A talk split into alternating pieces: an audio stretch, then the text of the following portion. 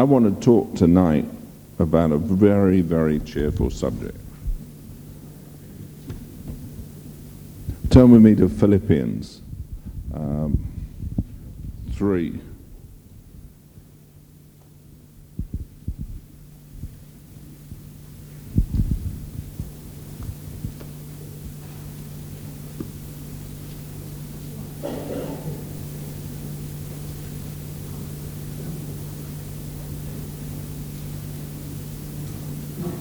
And you'll find in uh,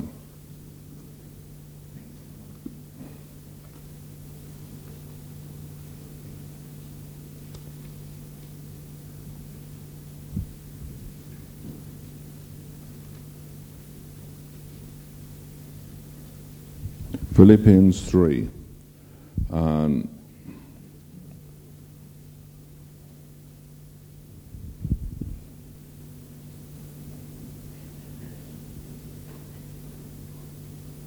we're Philippians 3.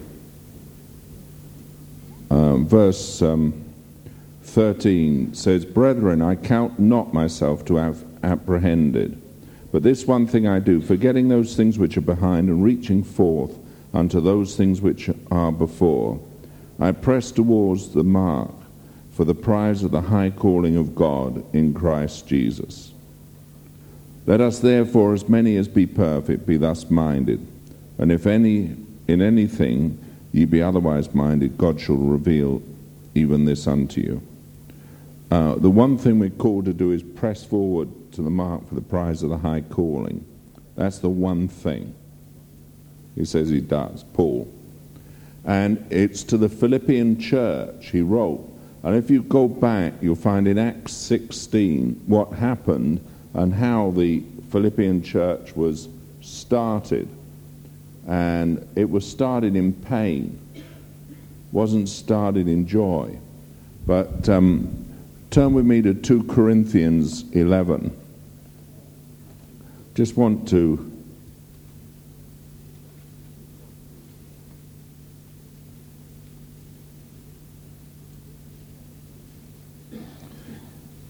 Christians have a notion that, um, and it comes out of superstition, um, that if you do God's will, everything goes right. And unfortunately, it's propagated by many people. Uh, they say, oh, well, you know, if you're walking in God's will, everything goes right. And therefore, they expect in their lives everything to go right. And when it goes wrong, they begin to ask, well, what have I done wrong? When trials come, they begin to say, well, what's happened? What have I missed? What, what's causing it? And um, I find that so apparent with so many Christians that the moment a trial comes, faith vanishes. And they don't understand. And I, would like to just spend a little while looking at someone who claimed um,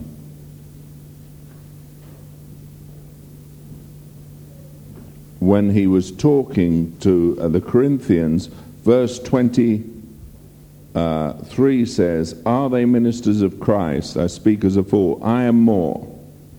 And then he goes on and he starts giving his testimony. In labors, more abundant. This is Paul. In stripes, above measure. In prisons, more frequent. In deaths, oft. Of the Jews, five times received I forty stripes, save one. Thrice I was beaten with rods. Once was I stoned. Thrice I suffered shipwreck. A night and a day I've been in the deep, in journeyings often, in perils of water, in perils of robbers, in perils by mine own countrymen, in perils by the heathen, in perils in the city, in perils in the wilderness, in perils in the sea, in perils amongst false brethren, in weariness and painfulness, in watchings often, in hunger and thirst, in fastings often, in cold and nakedness. Besides those things that are without, that which cometh upon me daily, the care of all the churches. Who is weak? And I am not weak. Who is offended? And I burn not. If I must needs glory, I will glory of the things which concern my infirmities. The God and Father of our Lord Jesus Christ, which is blessed forevermore, knoweth that I lie not. And it goes on. Um, the thing is, Paul walked in the will of God, didn't he?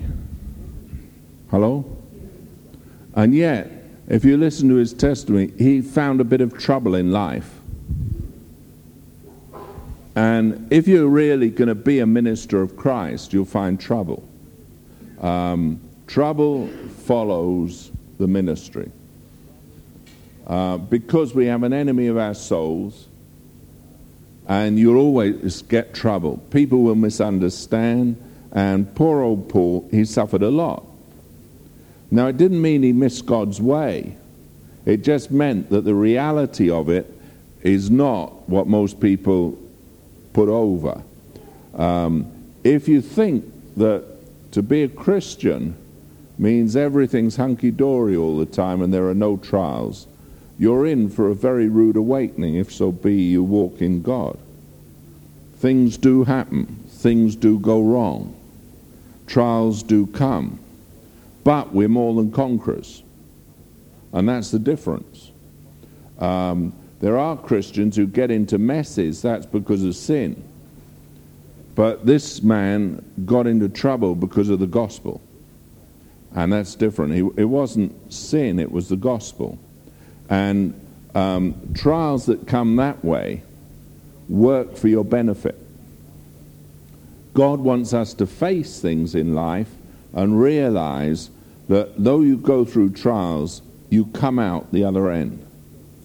Uh, in the Psalms it says, Though I walk through the valley of the shadow of death, I'll feel no evil, for thou art with me. Uh, the thing is, you're walking through it, you're not sitting down in it. Uh, our God is able to keep us in the midst of everything.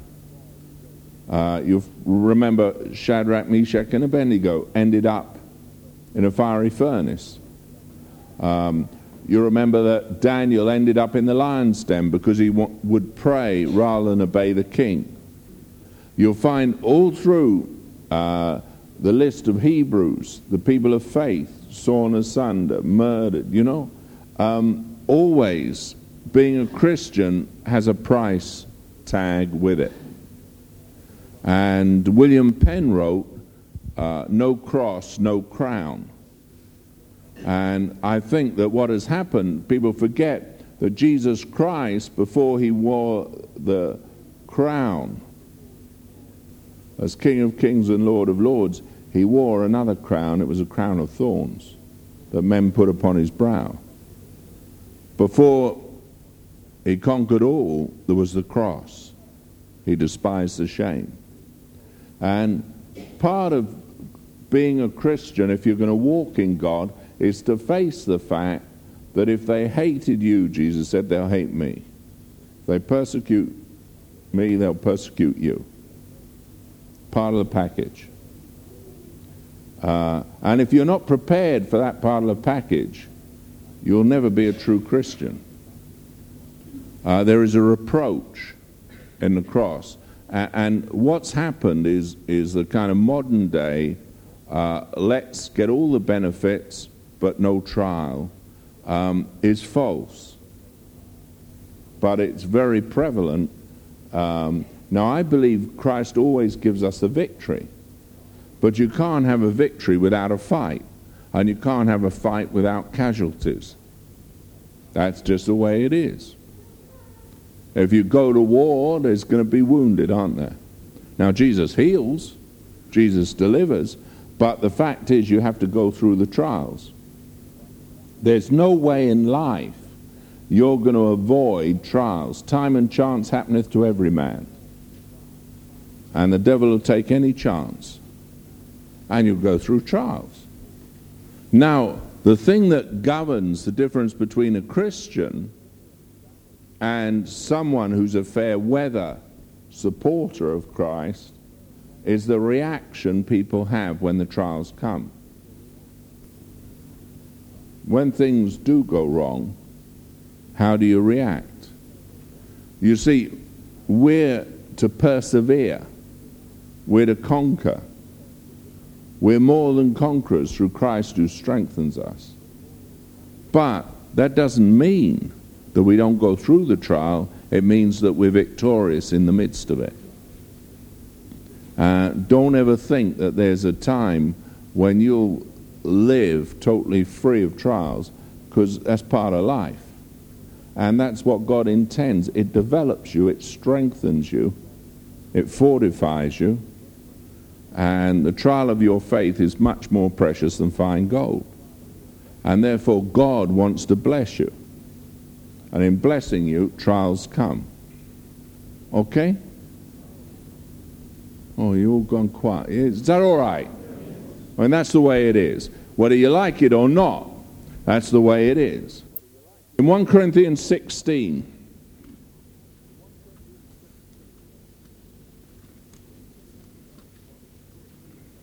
the reason we have trials, God is good all the time, is on our side, but there is a devil, and he's nasty. It says this in verse 13 Watch ye, stand fast in the faith, quit you like men, be strong. In other words, there, there's a fact that Christians have got to be men. It takes a man to stand, not a mouse. And God expects us to stand faithful, true, and clear. And the whole purpose of the enemy is to get us to fear, surrender, back off, compromise, accommodate. And that's not what we do. We're Christians. We know what we believe, we know for what we stand, that's it. We don't give one inch. Quit you like men. But so many times when trials come, be it in the family, in the home, in business, uh, with friends, outside in the world, people, when they face trials and they face opposition, they give in. It's not quit you like men, they quit. And God didn't intend us to be quitters, He intended us to be fighters. Uh, that's the thing that's so important. I find compromise is the one thing, it's a curse of the Christian church. People think compromise and accommodation is the way it should be. It shouldn't. The Word of God is clear. What God says, that's it. No right of appeal. We fight for truth, we stand for faith. And He puts the two things together. Watch. Verse 13 Stand fast in the faith, quit you like men, be strong. Let all your things be done with charity. And um, I want you to know that that is part of being a Christian. Then, if you look with me in 1 Corinthians 12,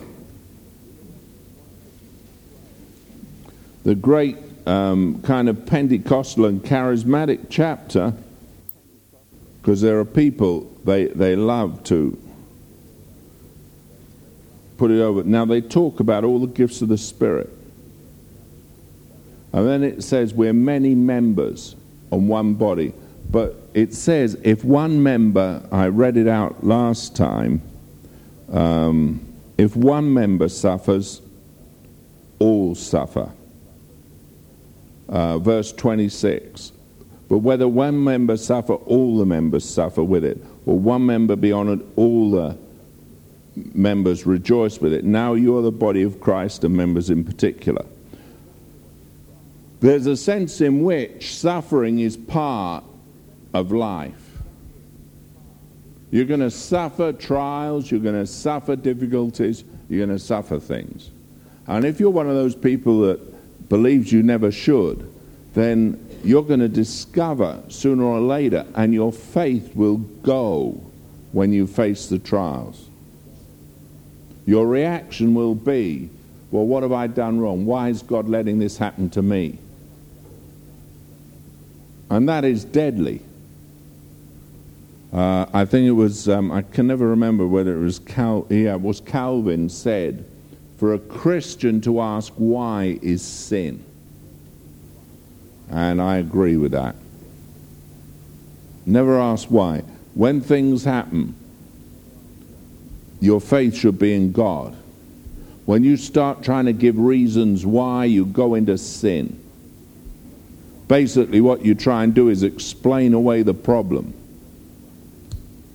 You see, the issue is sin, usually. Someone else's sin. If people are persecuting you, they're persecuting you because they hate God, aren't they? Hmm? If people come against you, they're doing it because they hate God. They're not really after you. You're just nearer. And they can't reach God, so they have a go at you. Nice of them. If things go wrong, it's usually someone that's doing something nasty, isn't it? Hello? That's the way life is. Uh, there are people out there whose whole life is given over to the devil, so they do the devil's bidding. Hey, that's going to affect you at some time or other, isn't it? Now, those trials come into your life, whether you like it or not. Most Christians like to live in this glorified atmosphere of saying, oh, no, no, no, no, no, no, we're, we're more than conquerors. No trial happens. Hey, well, that's unreality because when the trial hits you, you're going to face it. And you're a fool if you think you'll avoid it. The only way of avoiding it is to quit being a Christian. Now, the question is how you respond to it. Do you quit yourself like a man or do you quit? You get angry at God, you know, why could God shouldn't have let this happen to me? Or do you stand in the midst of all opposition and say, I know my God, here I stand? That really determines who's who. And there aren't many who stand. Just a fact. 1 Peter, first epistle of Peter.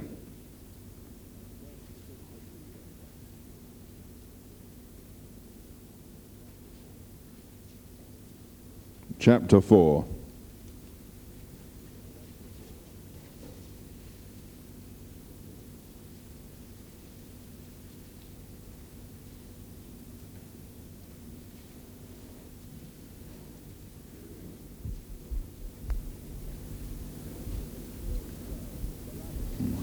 Look at this, verse 12. Beloved, think it not strange concerning the tri- fiery trial which is to try you, as though some strange thing happened unto you. But rejoice, inasmuch as you are partakers of Christ's suffering, that when his glory shall be revealed, you may be glad also with exceeding joy. If you be reproached for the name of Christ, happy are ye for the Spirit of glory and of God resteth upon you. On their part he is evil spoken of, but on your part he is glorified. Amen? Now, don't think it's strange that when the fiery trial hits you. Now, I find lots of Christians, soon as something really happens, they're in an absolute tailspin. Well, there's no big deal. So you've got a trial. Well, get on with it. You know, happy are you? Hmm? Yes or no? Is, is that what it says? If you be reproached for the name of Christ, what are you? Happy. You don't go, oh, you know, how could they say that about me? How could they do this? You're happy. I'm happy. God's good, isn't He? He's on our side. We're winners. Uh, it, it just depends on whether you've got the right reaction inside. It's not a strange thing. Fiery trials come, things get tough. Well, happy. And if you keep that attitude, then you'll live long and going to church will do you good if you've got the wrong attitude, you'll feel oppressed, you'll feel downtrodden, you'll feel, you know, what's the point? You'll feel all the things that are negative. As I said, negative speaking and negative thinking destroys people. Good to go through trials. Amen? John um, 6. These are just thoughts, you know, I put together. I thought I'd cheer you up with them. The more I think about it, trials come.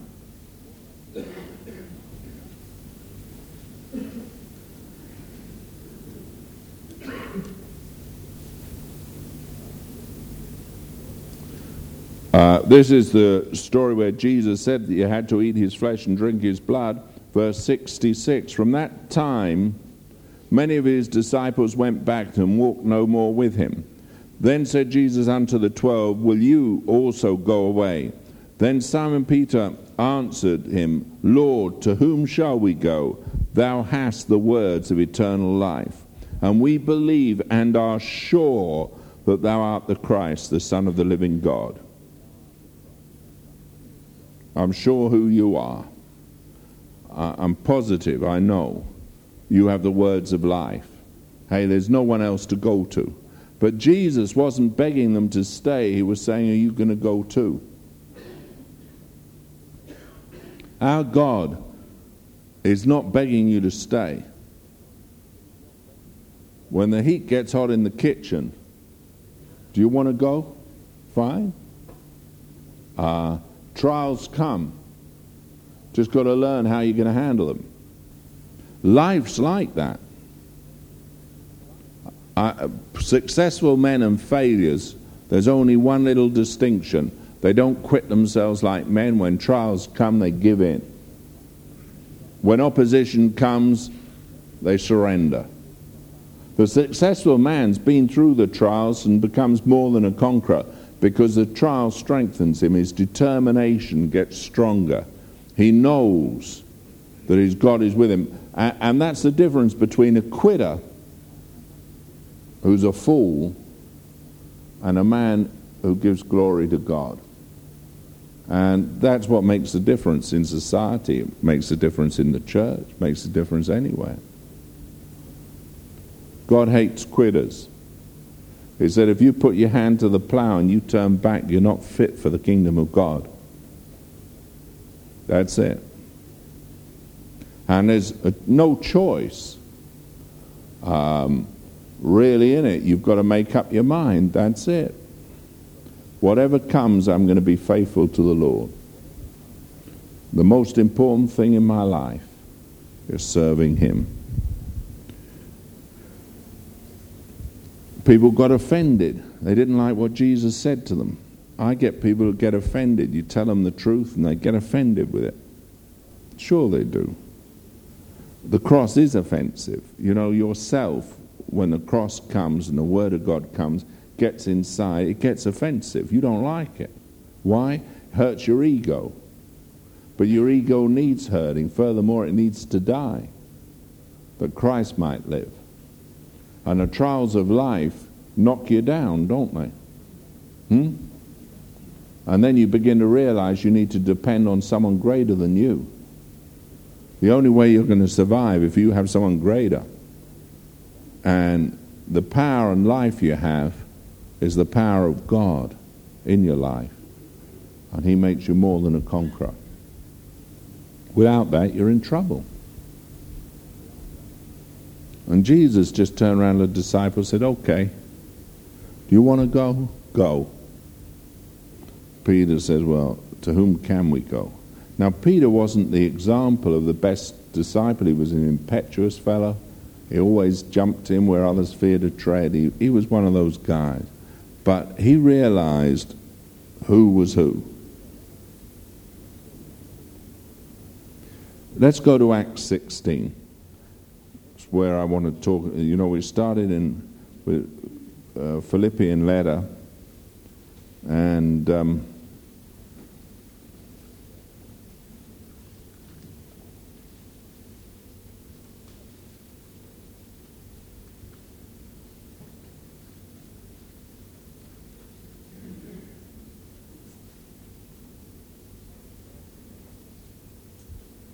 Verse 9 And a vision appeared to Paul in the night.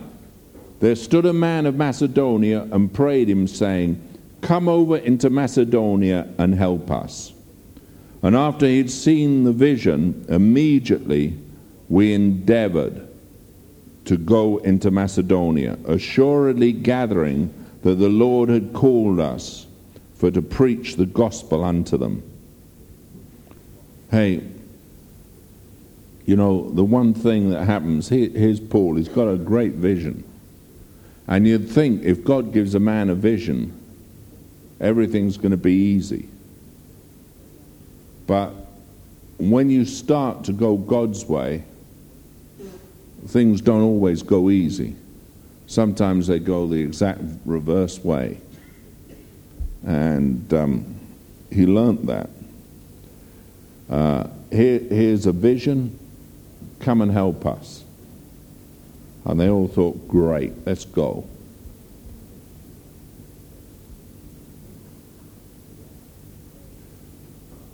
Then in verse 16,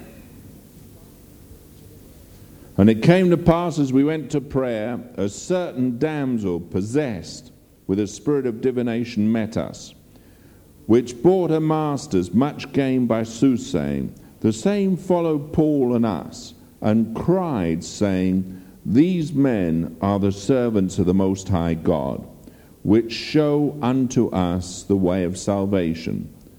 And this she did many days. But Paul, being grieved, turned and said to the Spirit, I command thee in the name of Jesus Christ to come out of her.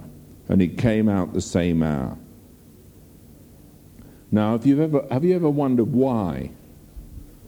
Here's a devil following Paul and the others.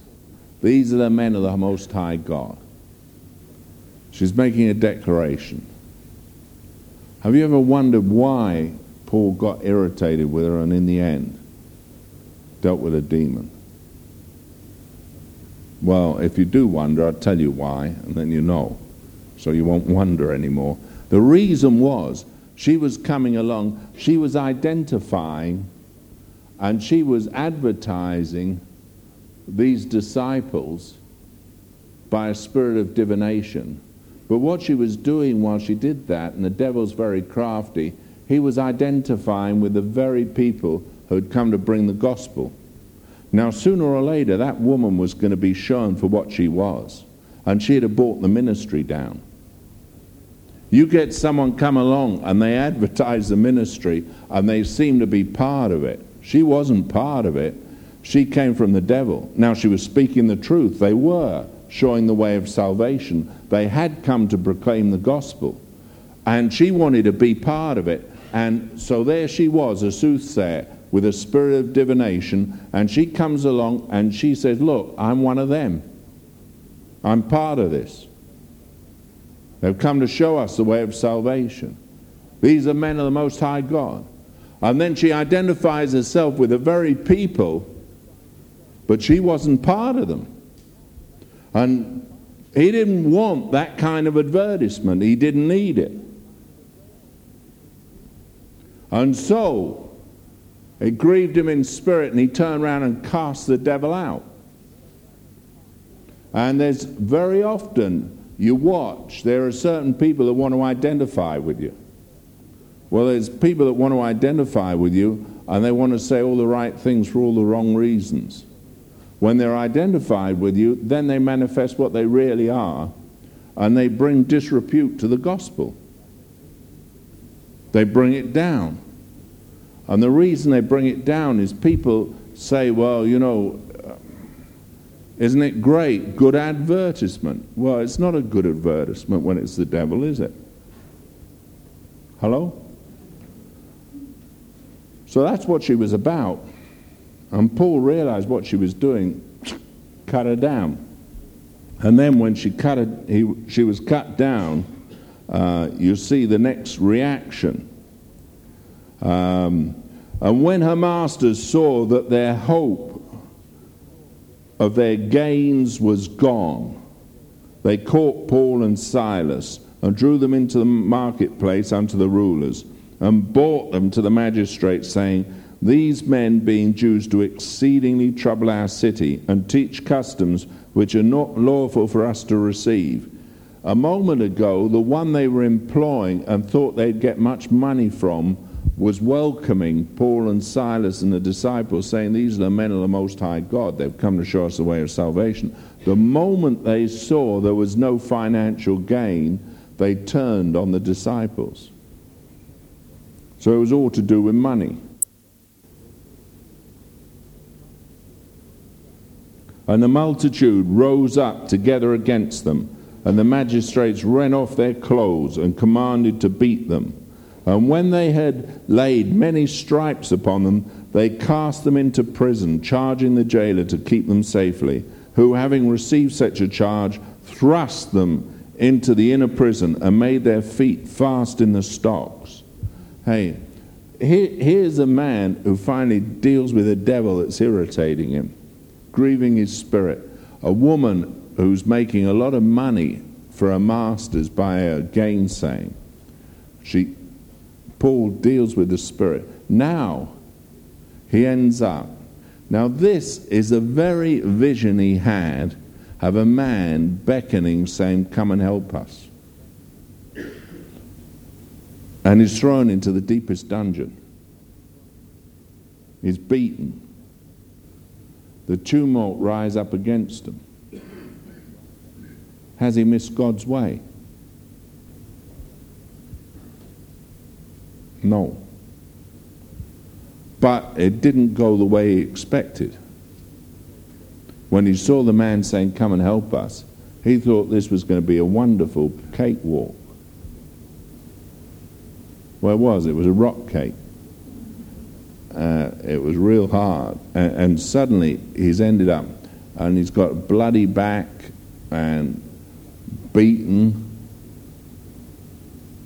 feet in the stocks. What's his response? Oh God, why did this happen?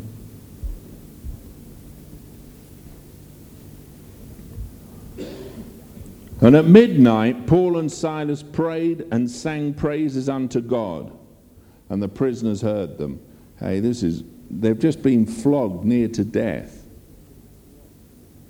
And so they're singing praises to God in the cell. I see a lot of people, when they go into the midst of a trial, the last thing they do is praise God.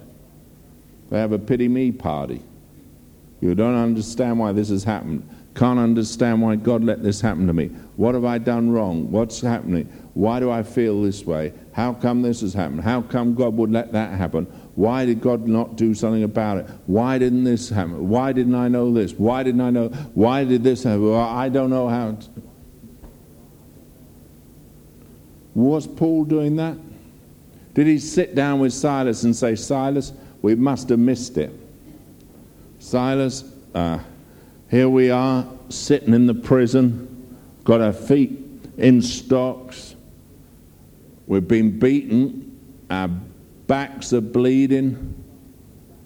We're in the worst part in the innermost dungeon. It stinks like an open sewer. Hey, what have we done wrong?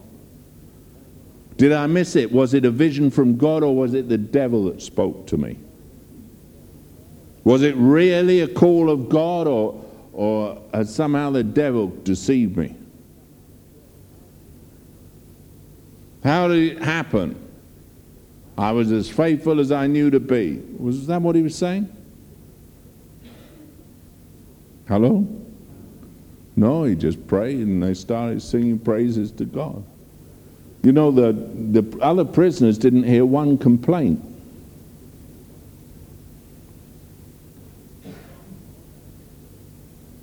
I wonder how you get on with trials. Hmm? I wonder when things don't go right, what do you do? Oh God, how could you let this happen to me? Oh Lord.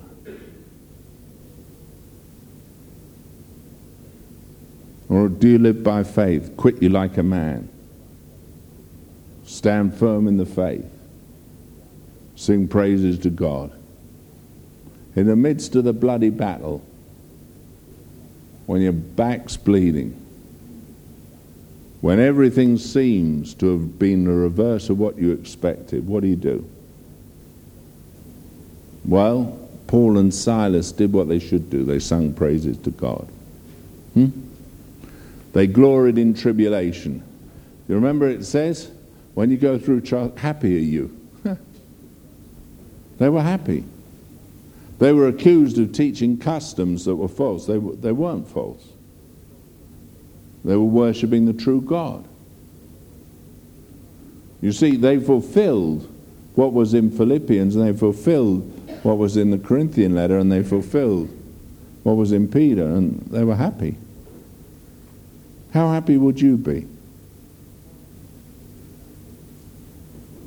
Now, they might not beat you and put you in stock, but things happen, don't they? Hmm? I'm happy.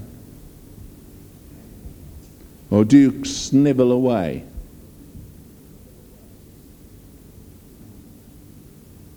Give up? Or do you quit you like a man? Hmm?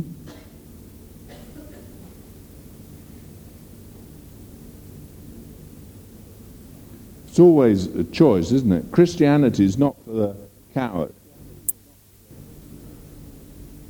Quit you like men.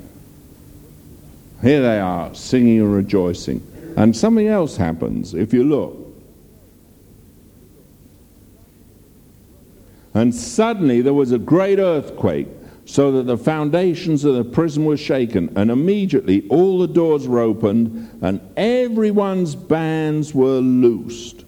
Hey, that's a great end to a hymn, isn't it?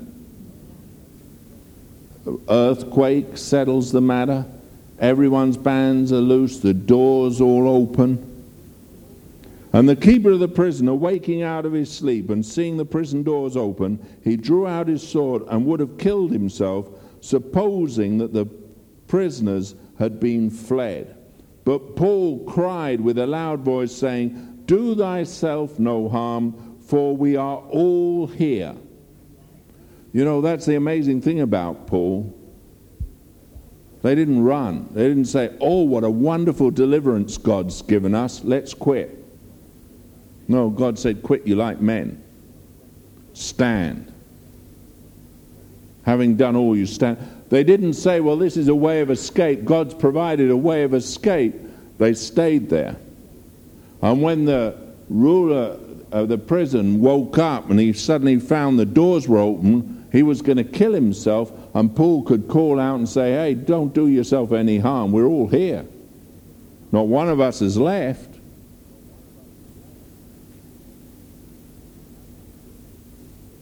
I find too many people try to get out of their trials instead of becoming more than conquerors in them. And then Paul learned who it was who had beckoned him to Macedonia. It was the jailer. And the only way he could meet that jailer was to get cast into the innermost prison.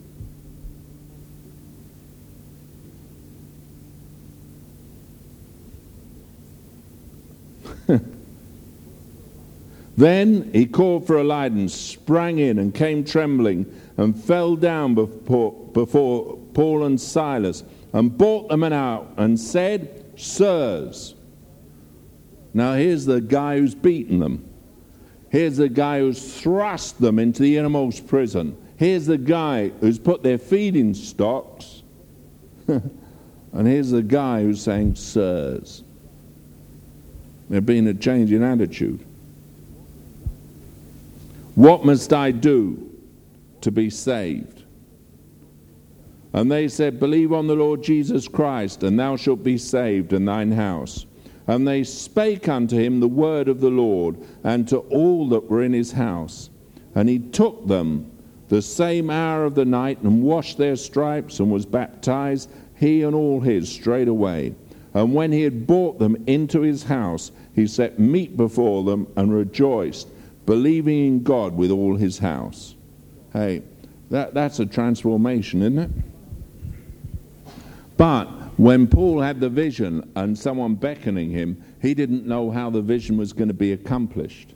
He thought it was going to be one easy way. And suddenly he found God had a different plan. That's the church at Philippi that Paul wrote to. That's how it began. The man's house was in the jail, all his household. It was a jailer. And who knows what God's got in store for you? But there's trials. There's great rejoicing.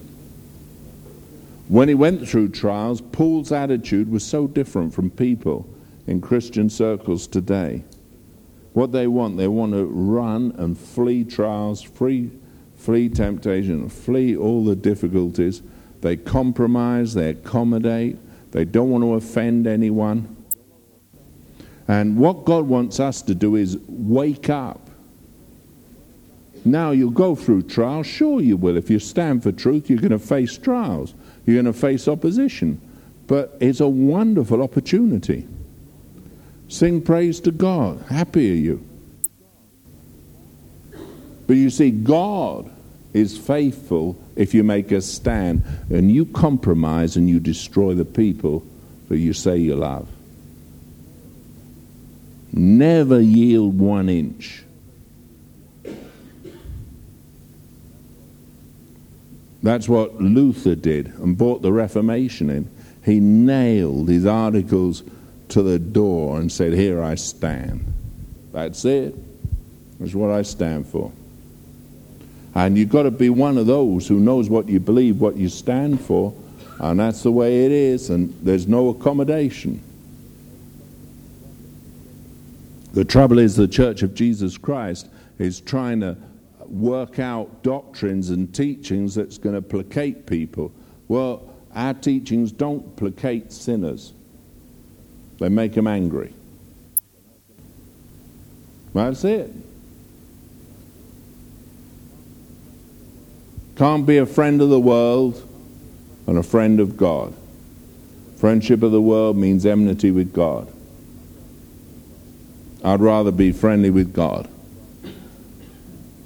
It's much nicer life. Well, there's persecutions. You know, if you give, you'll receive a hundredfold in this life with persecutions. Everyone loves the hundredfold, they leave the persecutions out. Persecution's of the package. It's kind of the salt on all the blessing. Stops you from flying too high. And that's what people need. Need to realize it's part of it. But it doesn't mean that, in that sense, we're worried about it. Glory to God. It works an exceeding great weight of glory for us when you suffer persecution. Trial of your faith much more precious than fine gold. Glory in tribulation. Isn't it wonderful? Huh? The enemies are the enemies of your own house. It's just, it's a lovely life. Some Christians look at, oh, you know, how can that happen? I don't, you know, oh, how could God let this happen to me? Uh, I don't understand. It's part of it. That's what Christianity is about. We like to put that side of it aside and say there's no cross. You don't fill up, fill up the sufferings of Christ. You do. You do have to suffer. You'll find that he that suffered in the flesh has ceased from sin. There is suffering in there. Hmm? You have to suffer for the gospel's sake. And if you won't own him before man, he won't own you before God. Part of the package. Don't think it strange, the fiery trial that befalls you, as though some strange thing happens. Says Peter. Do you believe him? Tough, isn't it? I, I think it's wonderful. It's just so simple. Lots of people look at it and they say, oh dear, how could that happen? Um, I love it when the jailer says, Sirs, what can we do to be saved? Hey, he's just beaten them half to death, stuck them in the steepest dungeon. Now he's coming and calling them, Sir. Brings them out. Within that same hour, he's washing their, their stripes. He's taking them to his house. He's sitting them down. He's feeding them. He's rejoicing in God with all his household. What a change. And Paul says that vision, you know, tremendous. Look the way God led us. Quite a shock. Isaiah 48.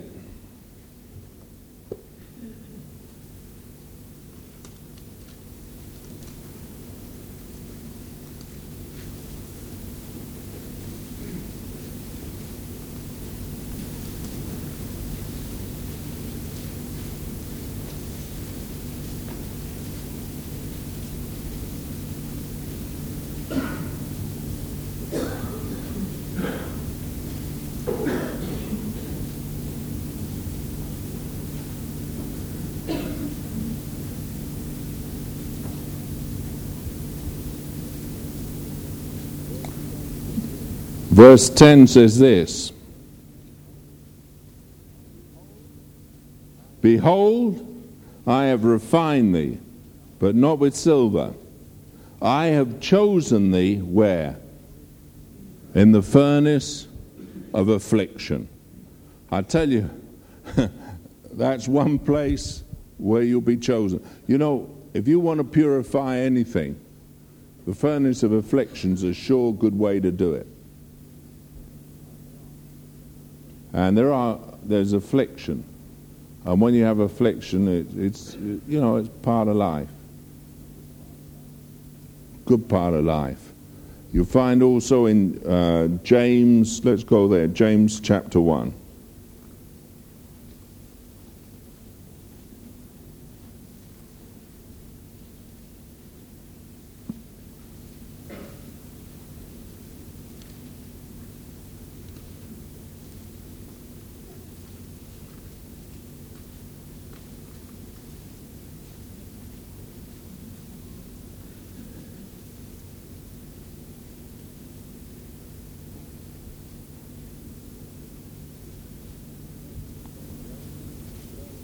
James, a servant of God and of the Lord Jesus Christ, to the twelve tribes which are scattered abroad, greetings, my brethren. Count it all joy when you're prospered. No, it doesn't quite say that. It says, Count it all joy when you fall into divers temptations, knowing this, that the trying of your faith worketh patience. But let patience have a perfect work, that you may be perfect and entire, wanting nothing. If any of you lack wisdom, let him ask of God. Hey, you fall into divers temptations. Do you know it's part of the package of life? Trials come, you get tested all the time, don't you? Well, don't you? And you've got to make up your mind how you're going to live. See, you've got a free choice, you've got a free will. You can choose what you're going to do. Everyone chooses what they do. You end up doing what you want. But there it is. Count it all joy. I find some people fall into temptations and snares and they count it all misery. Can't understand why I feel tempted. Well, I'll tell you.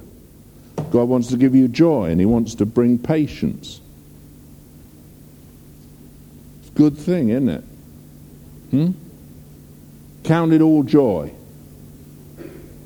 How many people, when you go and you fall into divers temptations, ah, you know, help me, pray for me.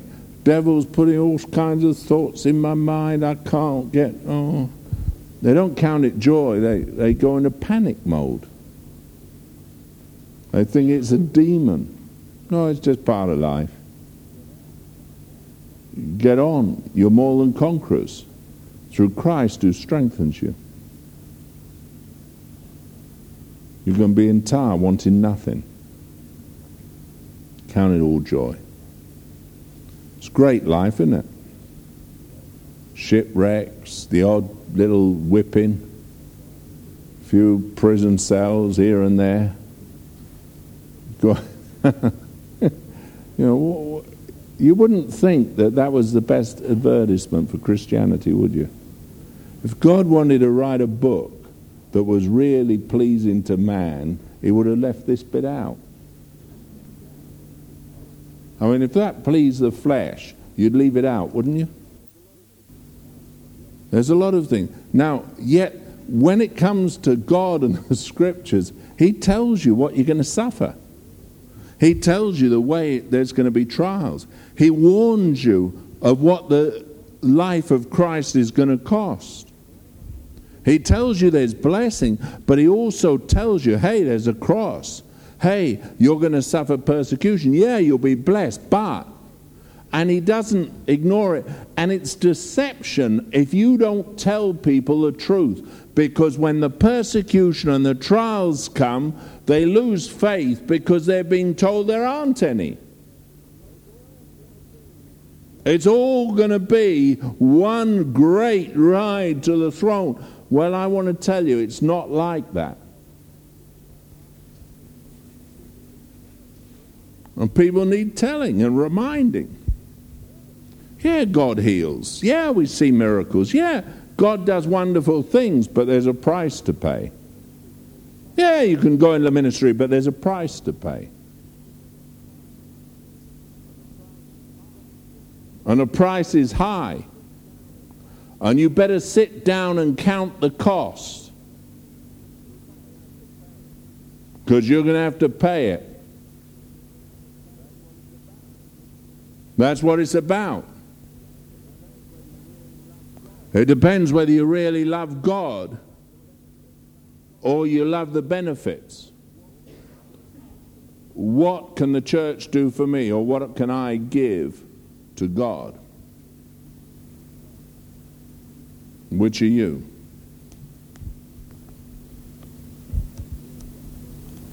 That's really what sorts the men from the boys, isn't it? The boys quit, the men stand. That's why it's such a wonderful life. Great. When the persecution comes, people flee. Great. You find out who's real. It's good life. It's all there in the book. God was faithful telling you before it happened. Said, I ah, come to send fire on the earth in Luke. What if it's already kindled? Was. Wonderful life. We're more than conquerors. But you've got to conquer something. You've got to win. Okay, the trials are there. God is good all the time. He's on our side. Amen? He's for us. And if God be for us, who can be against us? No weapon that's formed against you is going to prosper, but it won't dissolve either. It's not going to win because God will always give us the victory. But it depends on your reaction as to how you stand in the midst of the storm. Depends on your reaction as how do you cope with it. And God will look and see. Trials come, divers temptations before you to find out what you really are made of, what's really inside you. If you go down, it's because you never really were his. That's why the trials come. Shows who's who. Great life. Okay? Is that clear? Think it not strange. It's good. Let's lift our hands to heaven. Father, I just lift these dear ones to thee. Lord, I just pray that each one you'll cause your word to come and flow to them. Lord, I pray for each one here that you'll cause them to stand and to stand like men. Lord Jesus, let us be those that press towards the mark for the prize of the high calling in Christ. Keep each one, I pray, in Jesus' name. Amen.